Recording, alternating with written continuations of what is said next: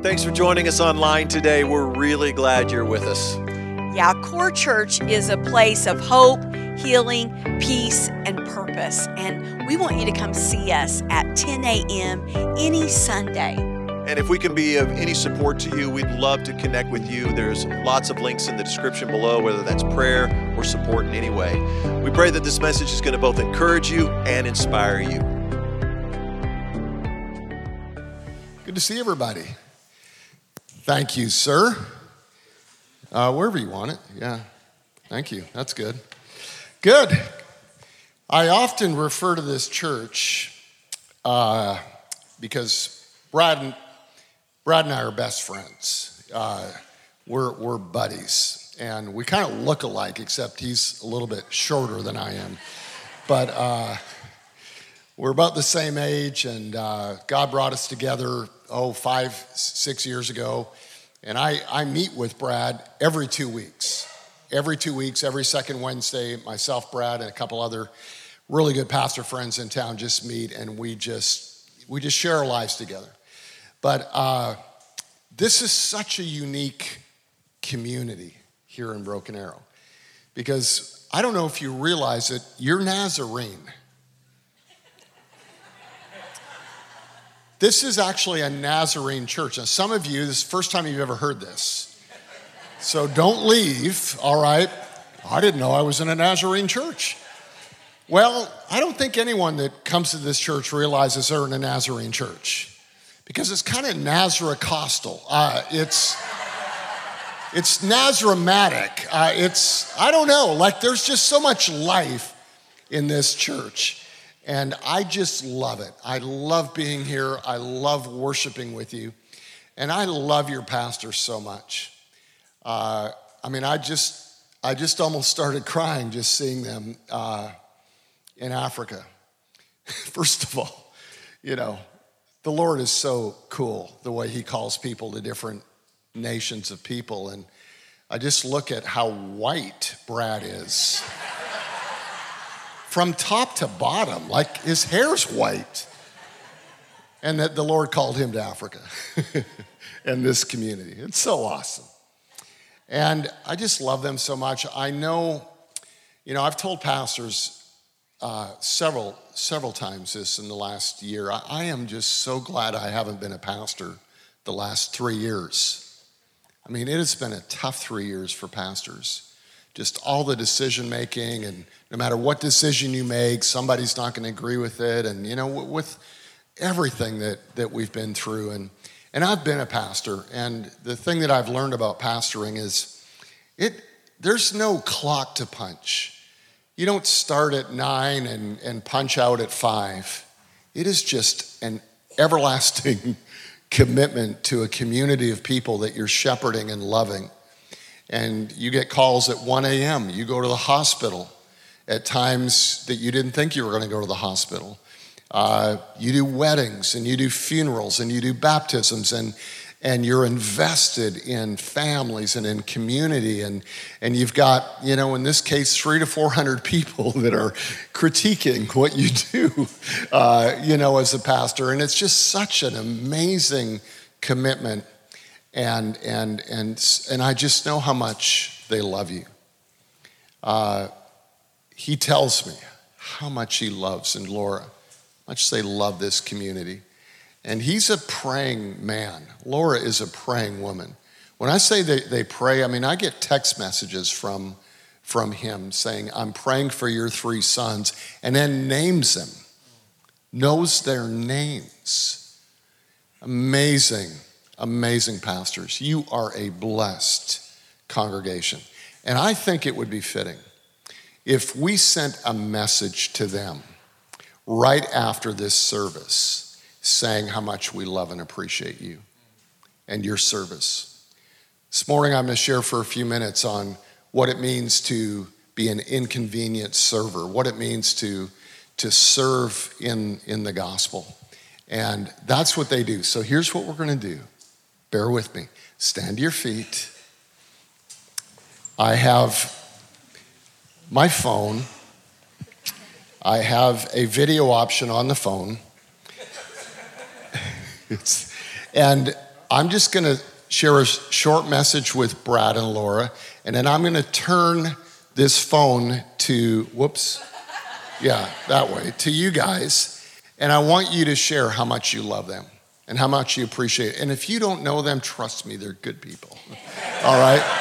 So you get in on it. If you're a first time guest, just act like you know that you know them. Uh, and I want you guys for at least five to 10 seconds to share your love in a cheer, in applause, in shouting, saying whatever you want that's good, all right? and I'm going to send this to them as soon as as soon as church is over and it's going to so so encourage them to know that there are people back here that are praying for them, that love them, and can't wait for them to come home. All right? So if you don't like them, you're excused. Uh, you can just. oh, yeah. oh, I love the honesty. It's so good. Okay, here we go. Make sure we're on here. Yeah, we're going. Hey, Brad and Laura, Blaine here. Um, happy to hijack your service this morning. I'm going to be uh, talking about blaspheming the Holy Spirit and uh, having an altar call for those that are uh, going to hell. So it's going to be great. love, love when you give me the pulpit. But seriously, as a, as a friend, we just want you to know, uh, Laura and I, first of all, how much we love you and appreciate you. But more than that, we have a full house. Interesting that the house is full when you guys are gone. yeah. Oh. So we just wanted you to know how much we love you and appreciate you.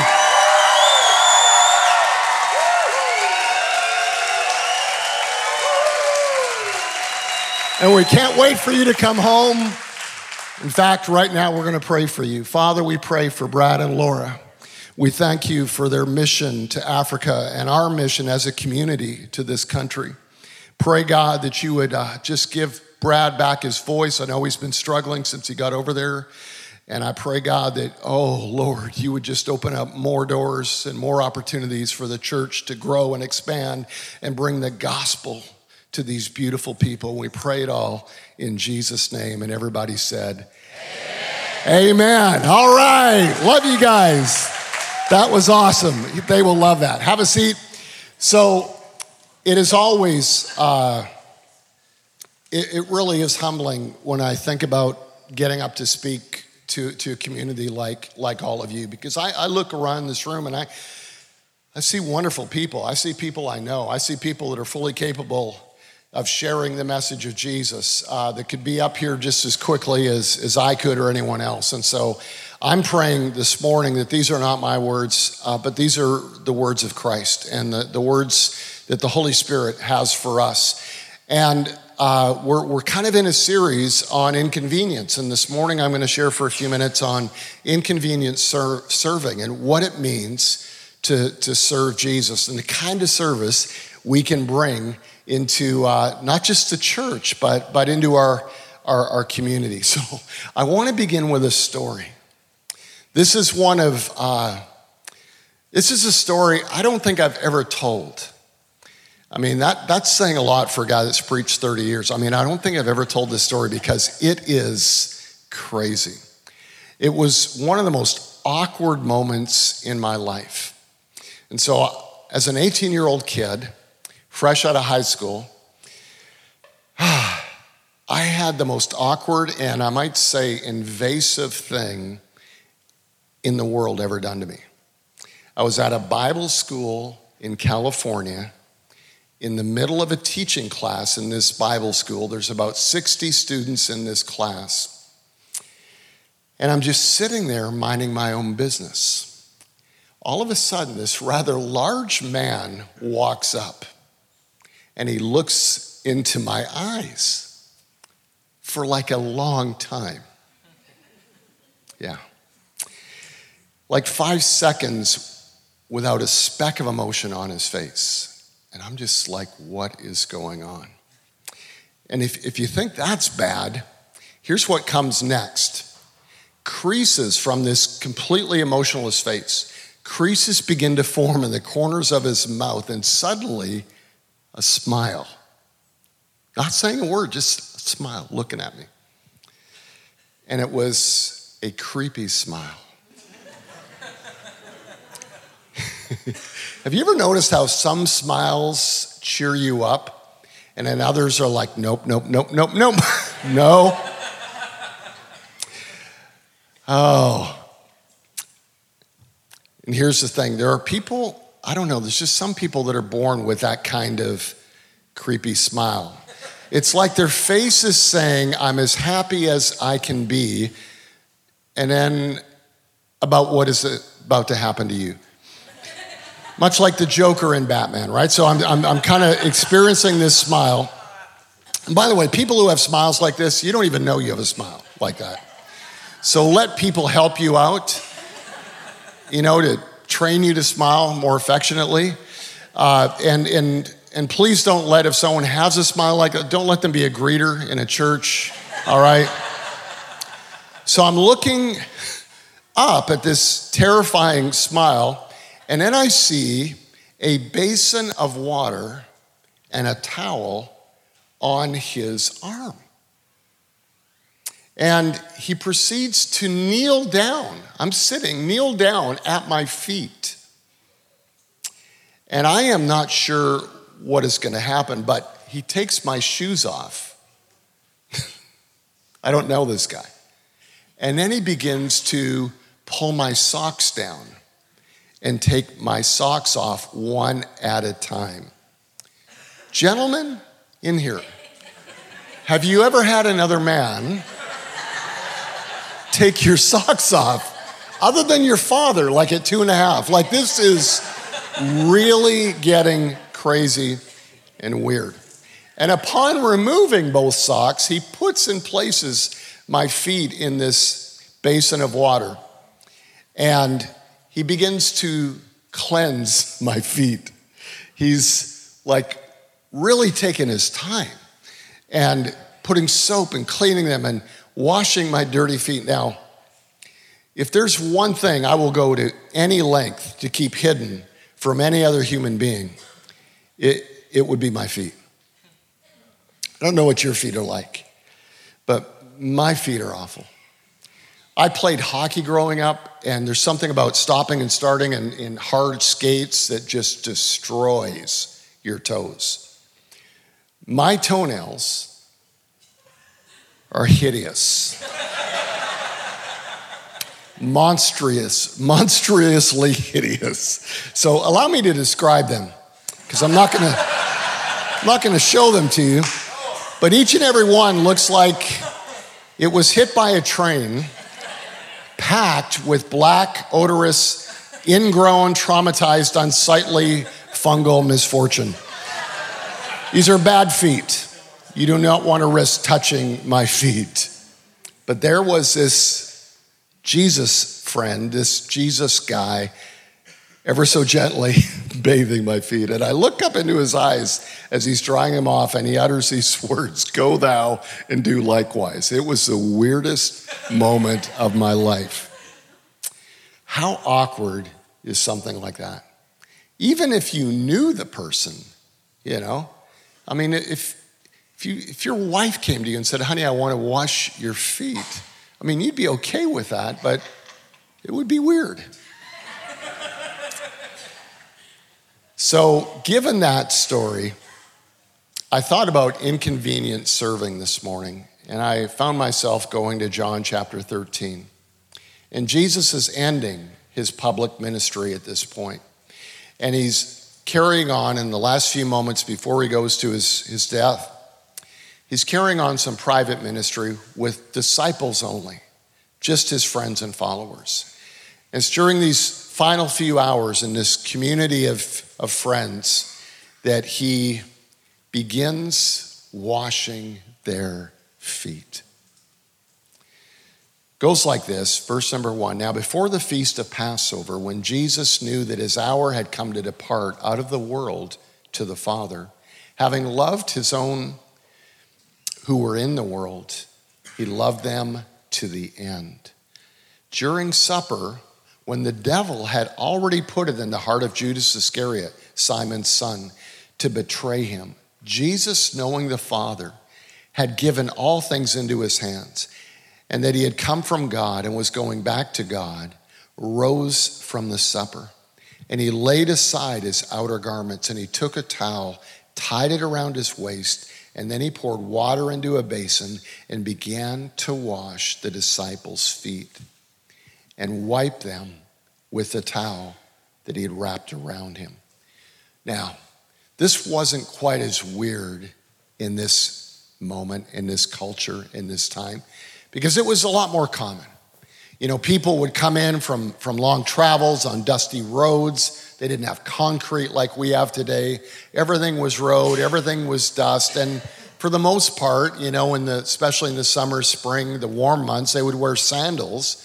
And so the feet would get dirty, and, and a part of the custom was you would come into the home, and, and if the home had a servant, or in some cases even called a slave, that that servant or slave would have the guests sit down in a chair and they would wash their feet. It was a customary thing. It was, it was like serving an appetizer. I mean, it was just like, this is just a nice thing. Can I get you a drink as you come? It was like, we're gonna, we're gonna wash your feet. And so, Jesus takes on the form of a servant or a slave. In fact, it was so uh, reprehensible to Peter that Jesus would wash his, wash his feet, that, that we see in the scripture that he said, No, no, no, let me wash your feet, Jesus. And that was his last literal message and contact to his closest followers washing their feet. And I, I think he was sending a message to those that would name Jesus. I think he was sending a message to those of us that would consider ourselves disciples or followers of Jesus. That maybe following Jesus and living into a Jesus life is a lot like looking to wash dirty feet in our world. And it's inconvenient and it's awkward and it doesn't quite feel normal because it is not normal to give your life away and to serve your life away in the world. But I think that's what Jesus was calling us to.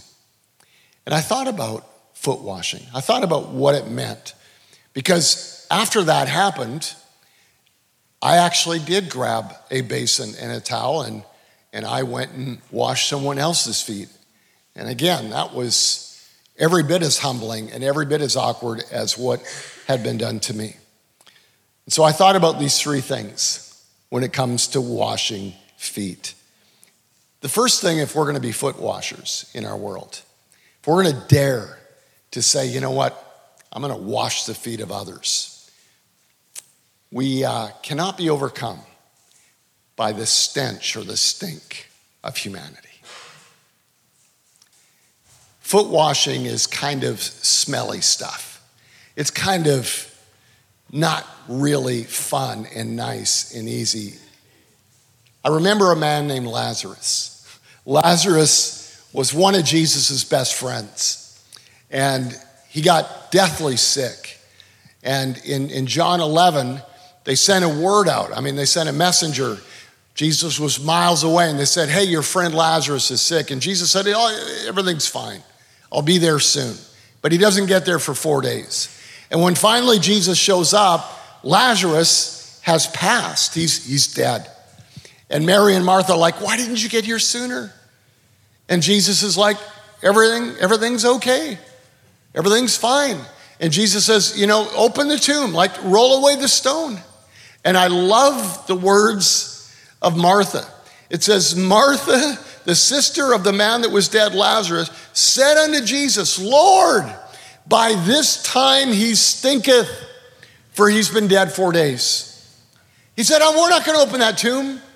We're not going to allow the stench of my dead brother to come out into this world. And Jesus said, No, with tears of compassion, he said, Roll away the stone. Jesus is not afraid of our stench, he's not afraid of our death. He's not afraid of the dying parts within us. Maybe we've lost a relationship. Maybe we've lost our joy. Maybe we've lost our way. Maybe there's a death of despair. I don't know what the death is in your life or in my life, but I can tell you this He's not afraid of it. And He's not afraid of the death and the stench that is in the world that we live in. That we're called into these places that feel awkward, that don't quite smell right, that don't quite feel right to serve, to give our life away. I was called to pastor a church years ago in Colorado Springs. It was a beautiful place to live and loved this church. And I had this amazing lead usher. His name was Joe. And Joe was a former Army colonel. And uh, this guy had, you know, this guy carried himself with stateliness and, and strength and valor, and he had served his country, and, and he just was a strong man. And I mean, he was the most reliable servant I had in that church. He would do anything for the church and for Jesus. And, and yet, he, he, you know, if you know a military man or woman, you know that they, they like things done a certain way, because that's what you have to do in the military. You can't kind of go off script when you're going to war. You, you have to do things the right way, a certain way, for the safety of everybody. Isn't that right? And so, with that kind of upbringing and that kind of character, he came to me one day and he said, Blaine, we have a problem. And I said, What's the problem, Joe? He said, There are some young people in their, he said, 20s that are out in the parking lot. And they're, they're really close to the door and they're in a circle. There's about three of them. Yes. He said, Pastor Blaine, they're smoking the Marlboros.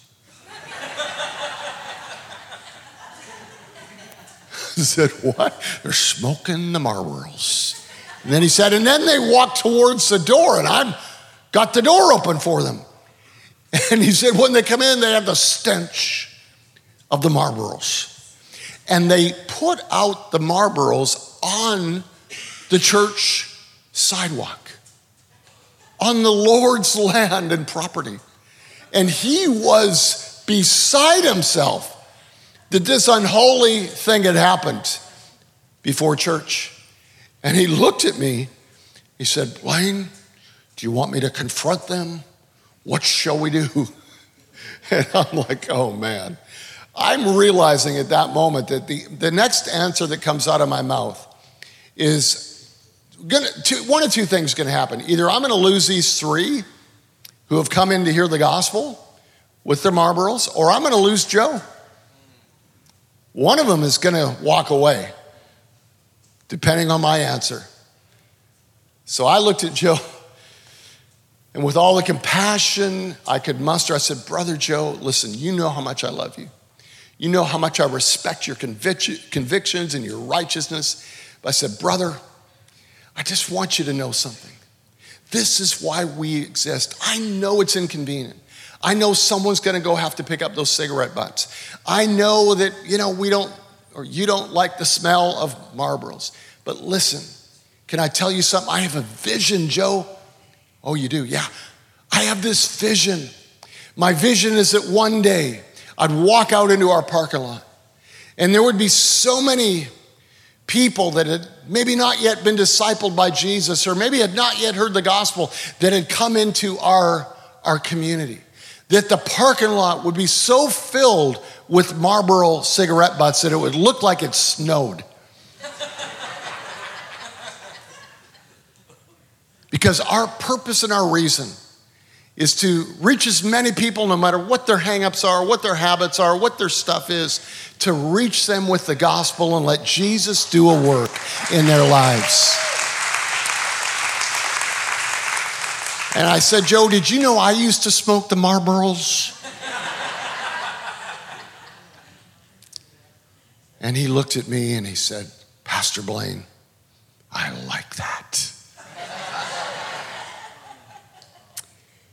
you see, it's inconvenient to reach the world we're in, friends. There's stench, there's stink, there's stuff we don't like, there's stuff that hits us the wrong way, stuff that we want to respond to in our own flesh, in our own ideas of how the world should operate, and yet Jesus calls us to show up with a basin of water and with a towel and to wipe dirty feet. Second thing I, I thought about in this, this beautiful story of Jesus was serving is the gateway to salvation. Now, we don't provide salvation, but it's a gateway. I thought about those disciples.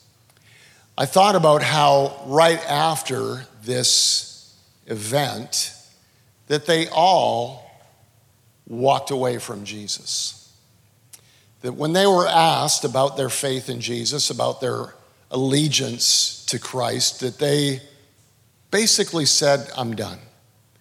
I don't know him. Judas betrayed him, of course. Peter, this great man of faith, this great man that said, Oh, no, let me wash your feet. Oh, no, I'll never forsake you. A little teenage girl came to Peter and said, Peter, Weren't you with this man, Jesus? And he was so adamant to deny his faith in Jesus that he cussed her out.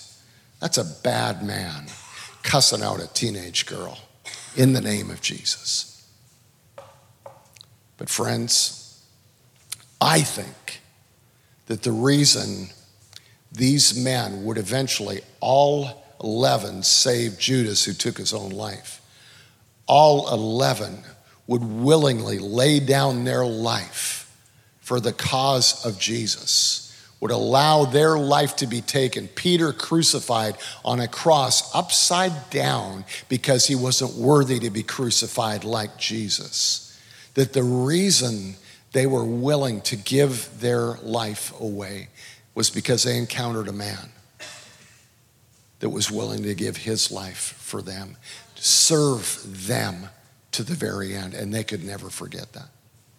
There's something about serving others that draws them to the goodness of God, that opens up the door of their heart to what Jesus could do, like nothing else. More than words, more than your just your testimony, there's something about giving your life to another. I love what Jesus said in his Sermon on the Mount, Matthew 5. He said, You are the light of the world. A town built on a hill cannot be hidden. Neither do men light a lamp and put it under a bowl. Instead, they put it in a stand, and it gives light in to everybody in the house. And what is this light? Jesus describes the light that we bring into the world. What is it? Our preaching? Is it, you know, our big buildings that we build? Is, is it some great accomplishment that we know? It says, let your light shine before others. How? That they may see your good deeds, your good works, and then glorify the Father which is in heaven. Now, I believe we need to share the gospel. I need to, I believe we need to name Jesus. I believe we can walk people through the, the proclaiming, the teaching, and the preaching of the gospel, but let it be on the groundwork of our deeds and our works and our service to others, because that's what opens the door to the goodness of God. I have a friend, it was uh, years ago, like 25 years ago he was a, a UPS driver. And he, uh, he was a Christian and he, uh, he had a beautiful wife and he had three kids. And they had, uh, they had thought about getting really involved in a church. And so they went to a number of churches. And it just seemed like every church that they walked into, just kind of like they were unnoticed, that they were strangers. And no one really kind of went out of their way to to, to welcome them. And they just thought, well, we'll keep searching. So finally, they came to this church that I was serving in at the time, and I had nothing to do with this story. I was just, it was passed on to me. But it was a larger church. There were probably more than a thousand people in this church. Easy to get lost, easy to kind of sneak in and out. And so this family showed up at this church. And they walked in They kind of looked around because there were so many people and so many doors, and like, what do we do and where do we take our kids? And this, this, this greeter who was just kind of standing in the lobby looking for new people, not because it was her job, but just because she wanted to. She ran over and said, I haven't seen you guys. I didn't even know you were, you were, you know, who you were. And so I thought I'd come find out who you are. And so they began to have this conversation, and she said, Well, let me help you find your way and get your kids to classrooms and show you where the auditorium is. And, and they said, Oh, no, no, we're fine. And she said, No, no, it's complicated. You know, we kind of took over this, you know, building and, you know, there's lots of different halls. So, so I'll walk with you to your classes. So she took them, walked them to their classes, got all their kids in nursery and preschool and elementary, and then walked them back to the auditorium and handed them off to an usher. And the usher went and got them a seat. And so afterwards, they walked out of that church and they looked at each other and they said, What'd you think about that church? And the man, the husband said, Man, that preaching was amazing. Man, I can't wait to go back to that church. You know what mom said? Said, Man, our kids were so cared for. I got back to the, the classrooms and man, everything was in such order and they took care of our, our children and, and, and everything was so great. And wasn't that, wasn't that person who helped us out wonderful? And didn't you feel like welcomed? And they both said, Yeah, we're going back to that church. And six months later, they're sitting in the church and the pastor preaches on the call of God in your life and answering God's call, whatever that may be. And both of them stood up at the end as the pastor gave a chance for people to come forward and respond. And they walked to the front and they said, Lord, whatever your call is in our lives, we will do it. And the pastor began to go down this line of people and he prayed for them. And he stopped in front of this couple and he said, I don't know what quite is going on with you, but there is a change and a transition and a calling in your life and an obedience that God is going to require of you, but it's going to be beautiful. And so they began to go home and pray about it. They began to ask God what that might be. Well, can I tell you today, 25 years later, they are serving in a church in Albuquerque as pastors, and it's the largest gospel preaching church in all of New Mexico. Now, when they got there, there were a few hundred people. Today, there's over 5,000. Not because they're great, they're really quite normal people, but they just love Jesus and they love serving. And they were some of the, the best serving uh, volunteers in that church before they were sent to Albuquerque. And I'm going to tell you who's going to get the credit for a call that that pastor answered. Not the preacher, not the, you know, the, the people that were necessarily on the stage, because they probably wouldn't have returned if it wasn't for that woman that just served and went through the inconvenience of walking them everywhere they needed to be and making sure that they got to the places they needed to be. Friends, can I tell you something? Serving may be the gateway to somebody's calling, somebody's salvation, somebody experiencing Jesus. And the last thing is sometimes the recipient of our washing is Judas. I find it interesting that Jesus knew Judas was going to betray him, and yet he still washed his feet. Because I know what I would have done. If I was quite aware that Judas was going to betray me and that he was basically going to sell me out for money and for politics. I would have just kind of not washed Judas's feet. I would have said, You know, you're dirty and you're staying dirty. And so you, are dismissed, Jude. Hey, Jude, get out, right? That's what I would have done, but that's not what Jesus did. Even when he knew he would be betrayed, even when he knew he was on the other side politically. You see, Jesus came for a kingdom, Judas came for a national government that he wanted to be exalted. Judas had other ideas than Jesus. Friends, we don't get to choose who we love and who we serve. We do get to have our own convictions. We do get to believe what we feel is true in our life. But we don't get to decide that there are some on the other side that don't deserve the love and the service of Christ in their life. We don't get to do that. We get to follow Jesus. And we get to follow Jesus in a way that allows us, even though we can live in disagreement with somebody else, maybe in our family, maybe in our workplace, maybe even in our church, we can live in that disagreement respectfully and still serve and still love and still show grace and still be the hands and feet and the heart of Jesus in their life. And that's such a beautiful thing because it marks us in this world. Because everybody else in the world takes a side, and if you're not on their side, you're out. It marks Jesus followers because we can be true to our conviction and still love the other side, and still care for the other side, and still serve those that might be on the other side. And it's such a beautiful thing in this world to see that, to, to bring grace where there has been anger and division.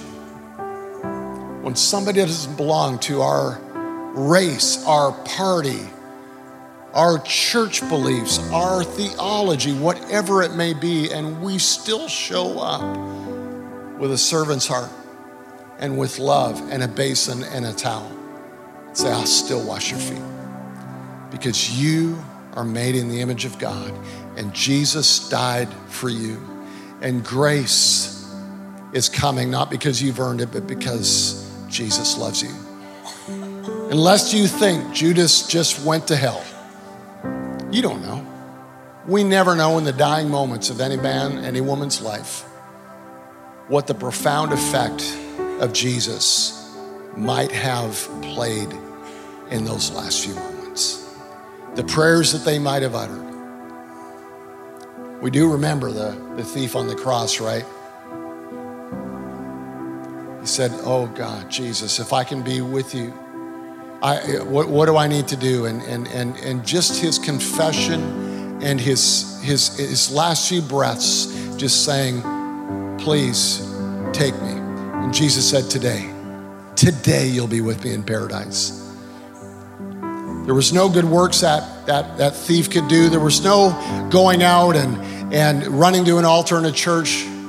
Jesus just said in that moment, Here's grace, here's goodness, here's love. We never know what our impact and our effect might be in a life that seems so far from God in a moment. So I want to conclude with these two questions. In fact, let's just close our eyes for a moment. Just have a just kind of a, a pause before we transition our service this morning. So I wonder if we could ask ourselves this How am I serving others in my life right now?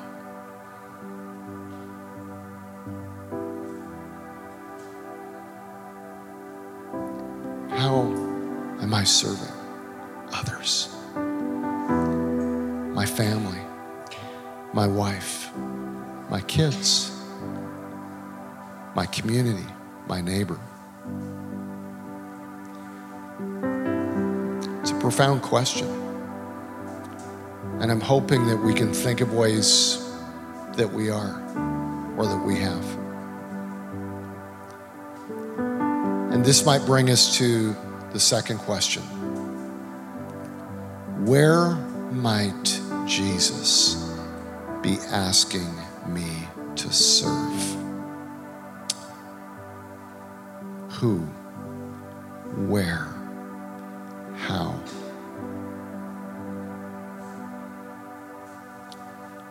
Where do I show up with a basin and a towel?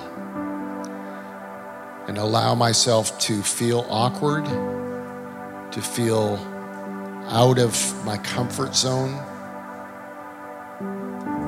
to give my life away for Jesus. Because it matters. It matters.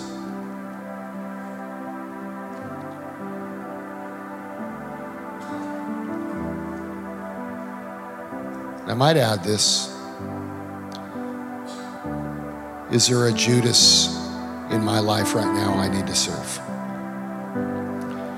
Is there somebody I feel betrayed by? Somebody that has made me an enemy? Somebody that has taken up for the other side, for another cause that is completely against what I believe to be true? Is there a Judas whose feet I need to wash? Grace that needs to be brought. Lord, I pray that we'd have the courage to not just ask those questions this morning, but dare to answer them. Lord, as we approach your table, as we do each week, we are so overwhelmed by the fact that we don't arrive here nor do we leave here because of how good we've been or how wonderful we are as Christians. But we are here only because of this table.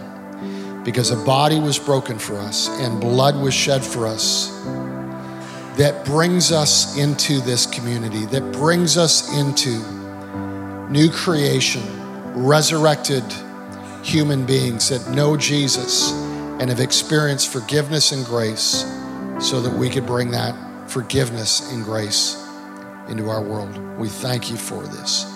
Jesus' name. Amen.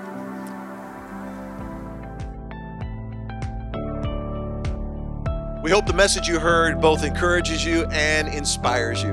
Yeah, we'd love for you all to come and see us at Core Church at 10 a.m. any Sunday. And if we can support you in any way or you'd like to get connected with us, there are links in the description below.